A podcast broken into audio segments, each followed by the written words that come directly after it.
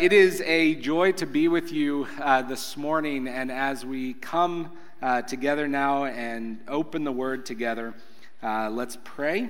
And we will turn our Bibles, though, to Mark chapter 10, verse 32 to 45. And before we then get into this, let's pray together. Father, we thank you and we praise you for your Word. We thank you today to worship you.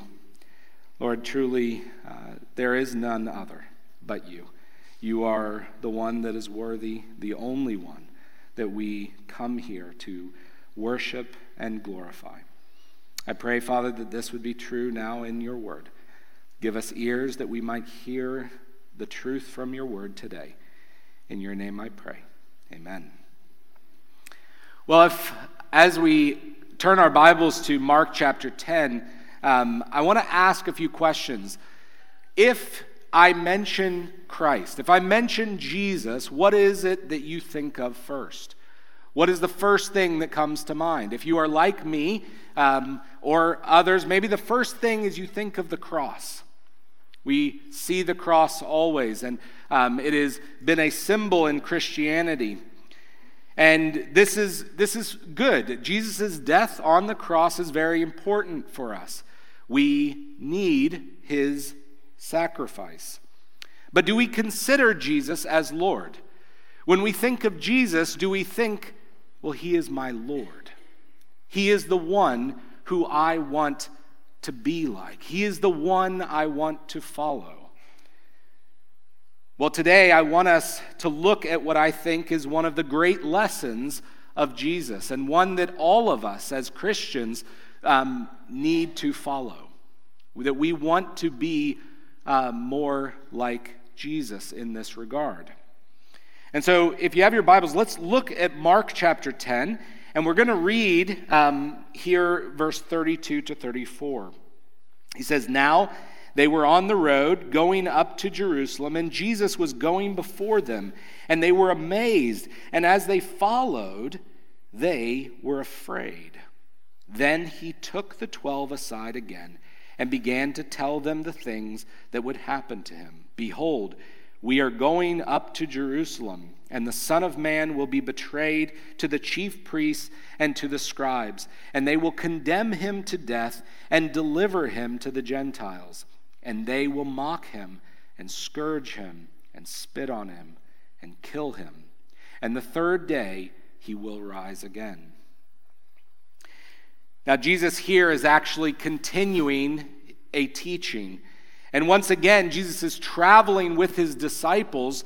And as he often did, if you have ever read through the book of Mark, we see a major theme of Mark as Jesus teaching. And there are some teachings that he teaches to the masses, and there are some teachings that were for the disciples.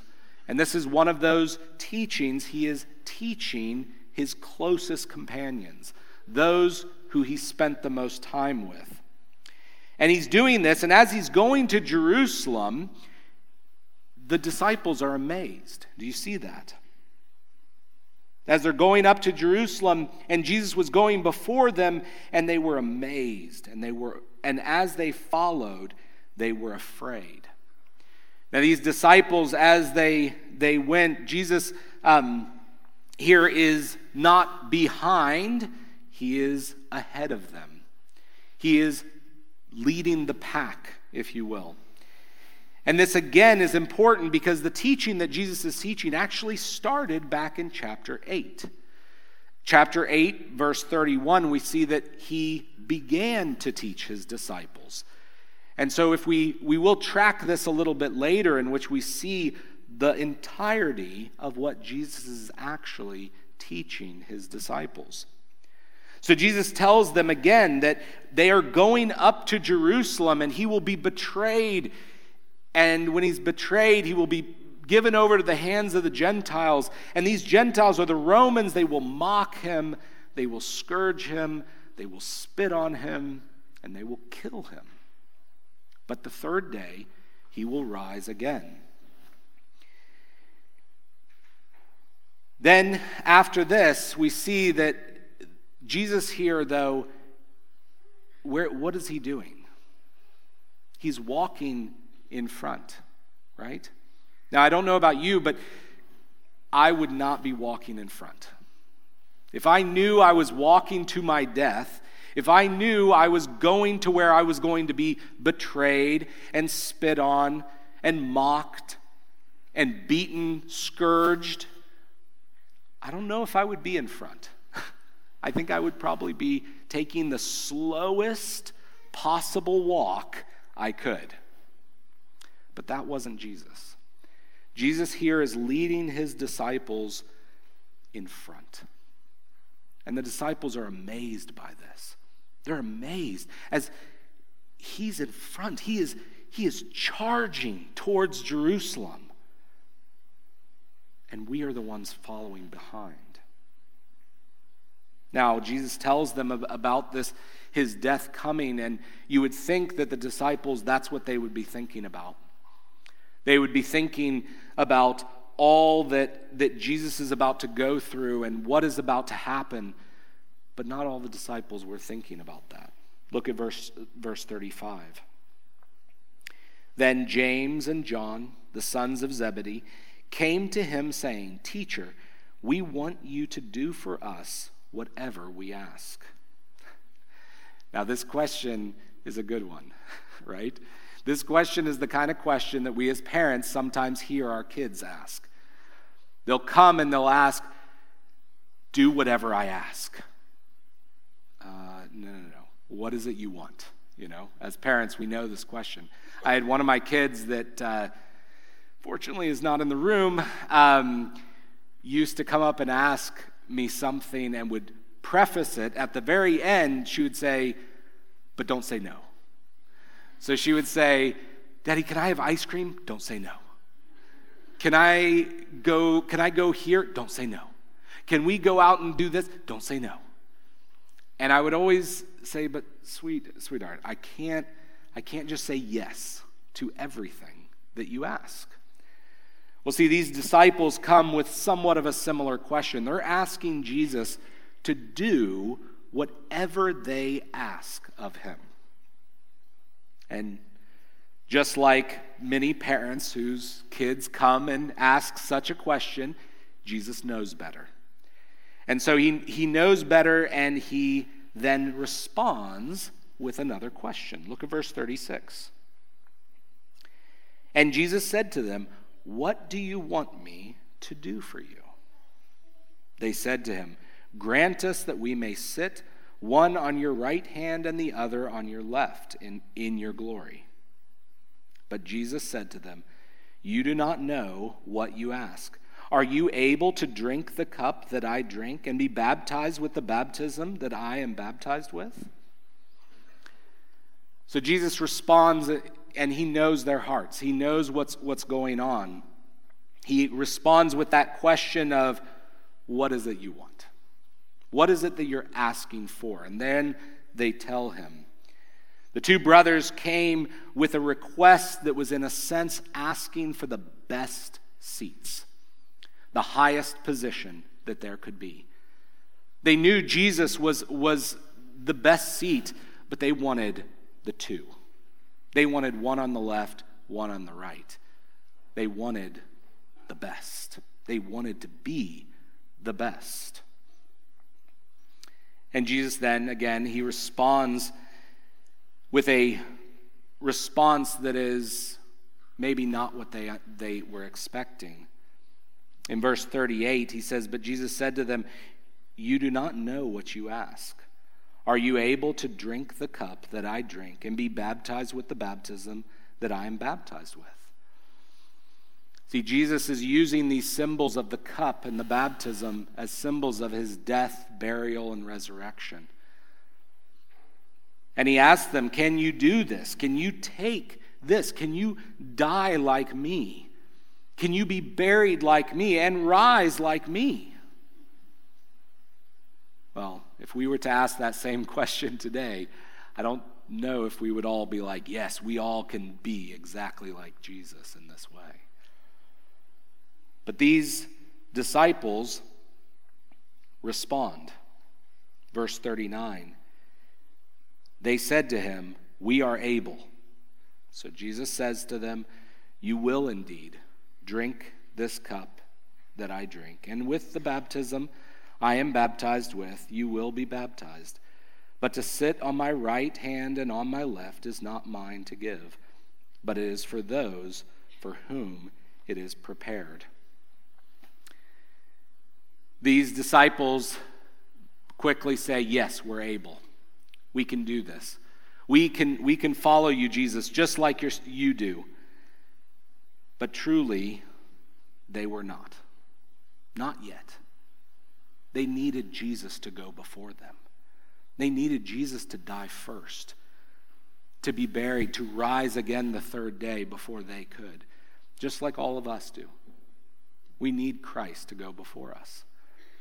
Here, Jesus is is again um, using this cup and, and, and baptism, but their time will come. He doesn't say that they will never, he says, You will be baptized in this baptism. You will take this cup as, as I am. But the seats that they desire, this greatest seats, he says, those aren't mine to give. Those ones have already been, been decided, and it was never mine to give.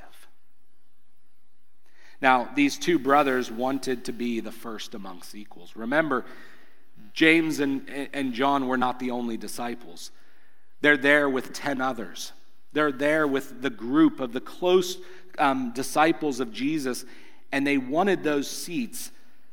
They wanted to be high, they wanted to be great. And this is not an issue.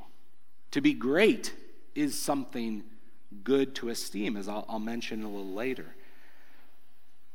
But they did not, this did not sit well, as you can imagine, with the other disciples. The other disciples who are standing there and they hear this question. I mean, can you imagine sitting there as a disciple?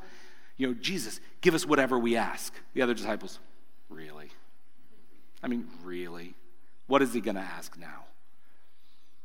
And then as they ask this, we want the best seats you can imagine how they would feel. And this is exactly right. They responded not in a good way. Look at verse 41. And when the ten heard it, they began to be greatly displeased with James and John. They heard these questions and they were not happy. They weren't happy that these two brothers wanted the best seats. Now, why? Why would they be upset about this?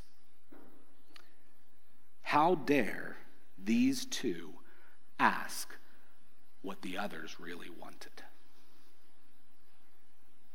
How dare they ask for the best seats because I want the best seats? I want the greatest position. See, we saw this if you, if you look back in, in Mark chapter 9, verse 33 to 35, this was the dispute there. The disciples, as they're walking and Jesus is teaching them, they were disputing amongst themselves who is greatest. Who is the, the best disciple? Who is the best of all? And so, here, as James and John ask this question, I think this was probably just what the other disciples really did desire. So the other disciples are displeased. But Jesus, knowing their hearts, as he did, calls them to himself. And listen to what he says, verse 42. He says, But Jesus called them to himself and said to them, You know that those who are considered rulers over the Gentiles lord it over them and their great ones exercise authority over them. Jesus here takes them to the world. He says, You know how the world is.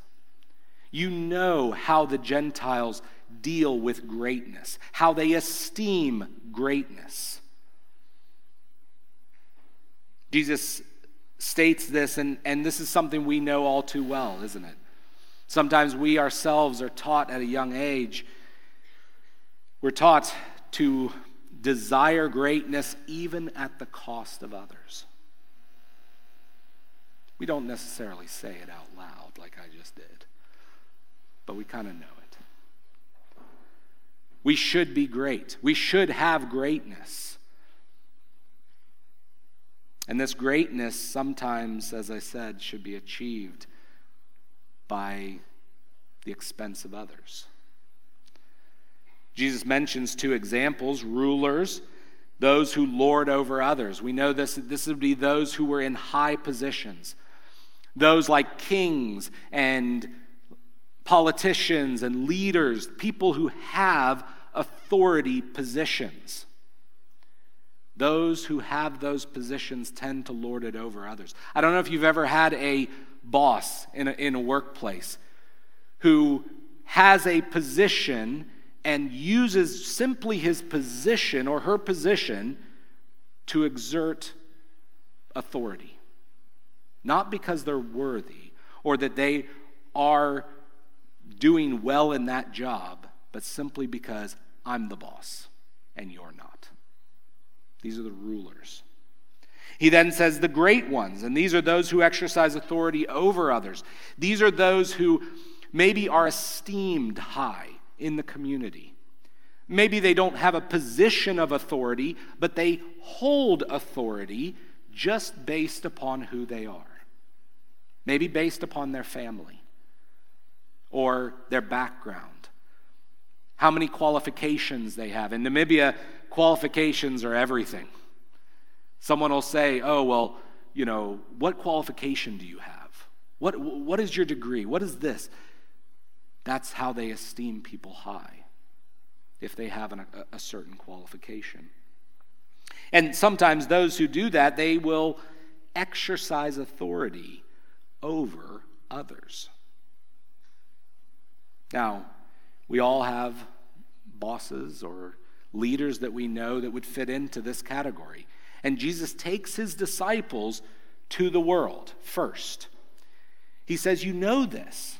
You know how the world is. It's not hard. If we talked about it in a group and had like a little small group discussion, I'm sure we would come up with many examples of this that Jesus is talking about. It's easy to see in the world. We may even say things and justify it by saying, well, this is just the world we live in. In Namibia, we have a conversation um, there is a group in Namibia called the San people, they're the Bushmen. And this group is sort of the original inhabitants um, in Namibia. All the other tribes that have come in, they migrated into Namibia, and when they came there, they found the Bushmen. And the San people in many tribes are a despised tribe. And so much so that even Christians will sometimes hire them to work on their farms. And when they work, instead of giving them a fair and right wage, they pay them in alcohol. They give them liquor. And when you ask them, why are you doing that? It, it's not right that you do that. You should pay them a fair wage. They'll say, they don't know how to handle money. It's easier just to give them alcohol. That's despicable. It's always hard to see such a thing. But when you, you confront someone with that, sometimes their response is, well, that's just how they are. That's just the world we live in. Well, that's true. That is the world that we live in. But Jesus is going to teach his disciples and us a different way a way in which we as Christians should live differently than the world around us. Look at verse 43 to 44. He says, Yet it shall not be so among you. But whoever desires to become great among you shall be your servant. And whoever of you desires to be first shall be slave of all. This is not the way the disciples or us should, should be. The world is not the model for us as Christians of greatness. It is not what we esteem to be in all of life to be like the world, is it? That's not our goal. We don't live and say, as a Christian, I hope I can be more worldly. That would be not good. I hope none of us say that. Okay. Um, but rather, what Jesus is saying here is that there is a better way. That if we desire to be great, then we need to be a servant. We need to be a servant. We need to serve those around us. If we want to be first, as James and John wanted to be first, he says, be a slave. Be a slave of all. Put yourself low, under all the others. You see, this is the great thing that he, Jesus, was teaching. And this is not just here in chapter 10. But we need to see this today, and I want to take a little journey with you in Mark because I want us to understand that this teaching was important. Look at it, it this all started in chapter 8. Chapter 8, verse 31 through um, chapter 9, verse 1. After Jesus tells his disciples of his death for the first time, he tells them of his death and his resurrection. What does he do? He teaches them that they must deny themselves and then follow him. I'm going to die. Deny yourself and follow me. Then, secondly, after the second telling of his death and his resurrection, he teaches that to be first means to be a servant in, in Mark chapter 9, verse 30 to 37. And he even illustrates it even more. You can read it on your own, where he picks up a child and sits a child in the midst of the disciples and says, This is what it means to be great. He gives them even a picture in that. And then, here in Mark 10, we see Jesus' third telling of his death and resurrection. And after this, he teaches that to be great is to be a servant. And if you want to be first, be a slave. Three times he teaches, after three times, he tells them of his death. But Jesus was not just simply telling them, was he?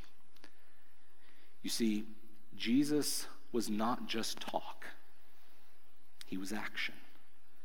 Jesus was exemplifying his teaching.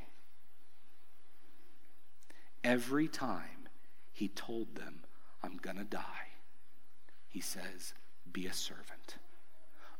Oh, and I'm on my way to do so. You remember, where is Jesus in the pack of these disciples? He's out front. He's in front, leading.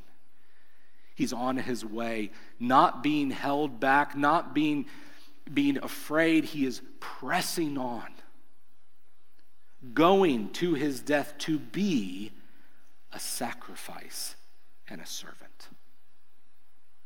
Jesus was showing them this, this truth.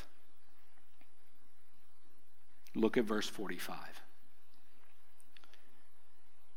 For even the Son of Man did not come to be served, but to serve and to give his life a ransom for many. That is what greatness looks like. Jesus is the best example of greatness we have. He is great because he is a sacrifice and he is a servant. Can you see how Jesus is a sacrifice and a servant here? His disciples certainly saw it. And they would, going forward, would see more. As I mentioned, greatness is good for us as Christians to strive towards. We should strive towards greatness, but not according to the ways of the world, but the, the ways of Jesus. I know there are many here who know what sacrifice and service looks like. I don't know you all, but I can imagine that some struggle at times to serve and to sacrifice for, for God. When there's an opportunity at the church to serve, are you the first to sign up? I don't know if you guys do sign up stuff. I know. We do that in Namibia. But are you the first? Are you going, I want to serve because Jesus served? When there's an opportunity to sacrifice time, money, maybe even personal comfort, are you the first to sacrifice those things to give it all? Because Jesus sacrificed so much more. See, when we talk about sacrifice and service and being great in God's eyes, it's not about us. It's not about what we can achieve or some kind of name for ourselves. It is, it's all about Jesus' name. It's all about esteeming him high. Why do I serve in missions? It's because of Jesus. Why would I sacrifice time? And I've been in Namibia 18 years. Why would I do that? It's not because of me. I am little, little. I hope my name means very little. But I hope Jesus is lifted high. He is the reason I serve. He is the reason I sacrifice. And I hope everyone around me knows Jesus because of that. That's my hope.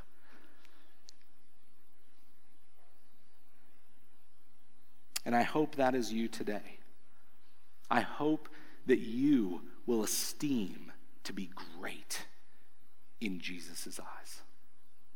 You will esteem to be great not because I tell you that that's how to follow Jesus. But I hope you esteem to be great because Jesus was our sacrifice and our servant. I don't know if you are struggling with this. I think this is essential for missions and ministry. Of all the different lessons that I have learned over the years, this one is big. If you are in ministry or in missions, you must be a servant and a sacrifice and glorify God as you do it. If that's you, then continue. Praise the Lord. Continue to be that way. If that is not you, then repent today. Follow Jesus. Follow your Lord because just as he is leading the disciples, he is leading us today to be a sacrifice and a servant. Let's pray together. Father, we thank you and we praise you. You are a great God and King. And I pray that you would continue to teach each one of us today through your word to be more of a sacrifice and a servant. Thank you for Jesus and the great example we have. I pray that we follow that we consider him in all that we do, in all aspects of our life. I thank you for this church. I thank you for all that they do and all they will continue to do, both locally and in Namibia. I pray that you bless them and grow them and that your grace would shine upon them. And I pray this in your name. Amen.